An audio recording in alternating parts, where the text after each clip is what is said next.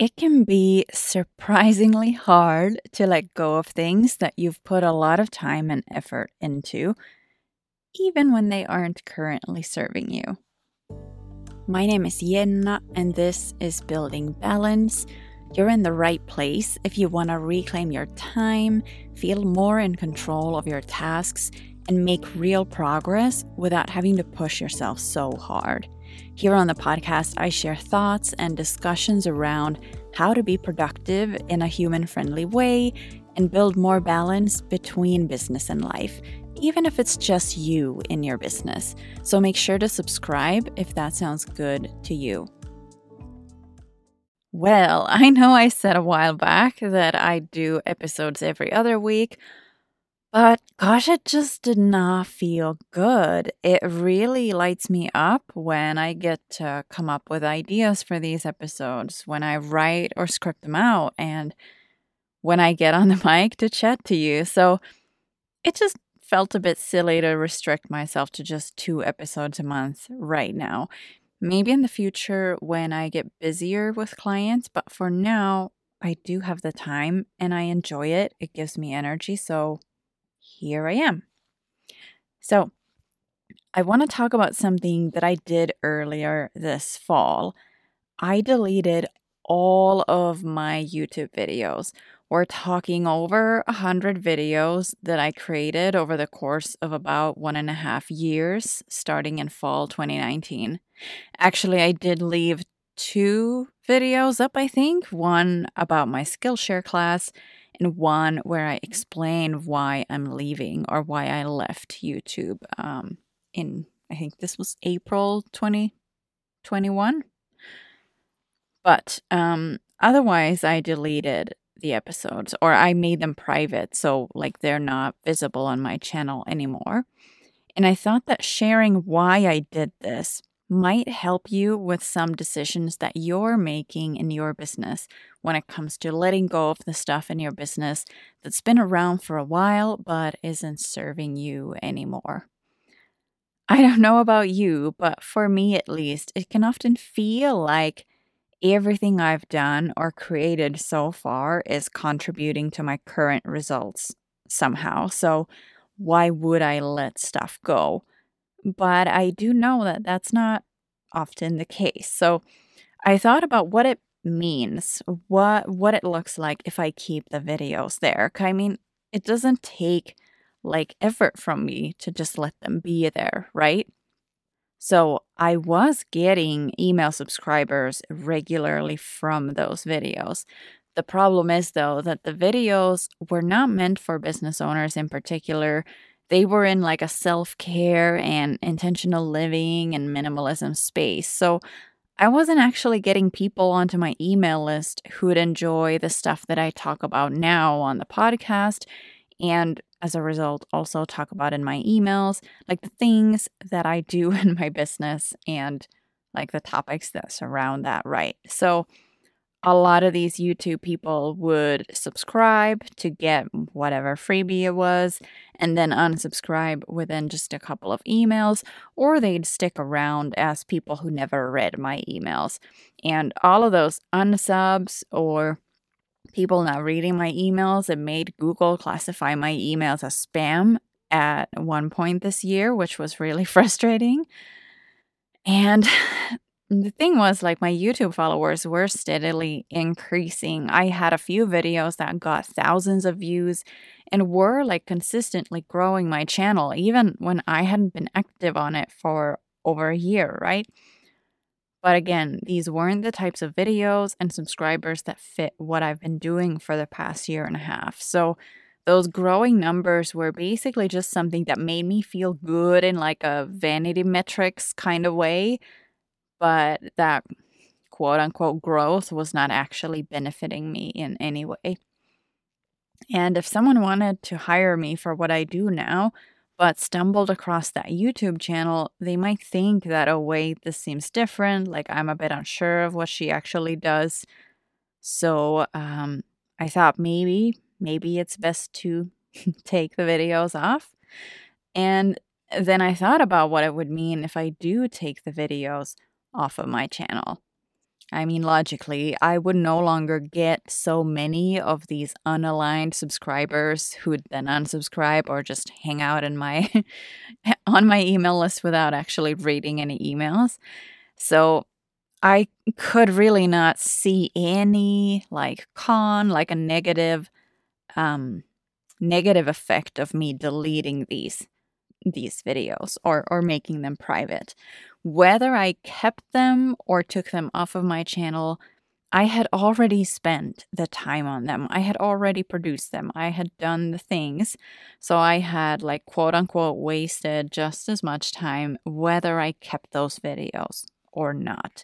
So I kind of felt like there's only going to be positives from me taking them off the internet.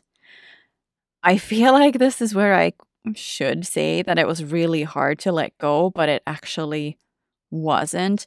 It kind of just stung deleting a few of the videos, the ones that had gotten several thousands of views and that brought me followers and email subscribers. But again, like vanity metrics. And I know that those numbers don't actually mean anything in relation to what I want to do, what I want to accomplish. They're just vanity metrics that I clung to maybe a bit too long, right? Now, I do think about making a few videos that would be more aligned with what I do now, but this has been like at the back of my mind ever since I just like stopped making videos for that channel. And it's not something that feels super necessary or like I have to do it. So if I at some point get really excited to do it, if I like get an idea for a set of a few videos to create, I might add them on there. now, as I say this, I'll probably have ideas pop up really soon and have videos up before you know it. But like for now, I have no plans for it. Something that I didn't touch on yet, but I think is important to mention here is that sometimes letting go of something can make you feel like letting go of it means it was a waste to create it, that it was a waste of time and effort. But I 100% know that the YouTube channel or the videos did serve a purpose. I know that they were helpful to a lot of people, but it also helped me evolve my business. Creating all that content helped me kind of explore different things that I liked. It helped me solidify many of the things that still affect how I approach my one on one work today, even if the content wasn't a full match to what I do now. So I hope that this mini mini episode on my YouTube channel Purge inspired you to consider if letting go of something in your business would benefit you more than holding on to it or doing more of it.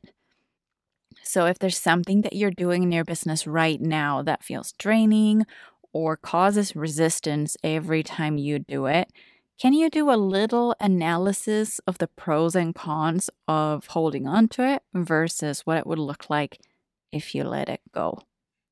And you know me, or maybe you don't if you're new here. Hi. Um, but I always like to think about the nuance of things. And as a Finn, I'm also big on repurposing and recycling. So maybe it's not about holding on to something versus letting it go. Maybe it can be about just tweaking it a little, changing things a little in a way that could make that thing work for you again if it isn't right now. Speaking of letting go, I wanted you to know that I'm offering these like one off pop up sessions to help you declutter your to do list because I know just how busy and overwhelming this time of year can get when you want to have time to enjoy the holidays, be present with your family, make time to plan business things for next year, and still have some time to breathe somewhere in between there. I've heard a few business owners say that they feel like they need to either work through the holidays or they need to just put their business on hold for the next month or two. But I'd love to help you find a middle ground you feel good about. Find that nuance, right? So that you can enjoy this time of year without having to feel like business is gonna crumble.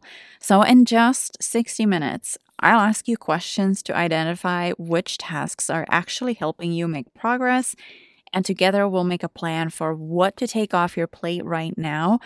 And we can also look at what you can work to get off your plate in the next three to six months so that next year has a lot more space and ease than this year did.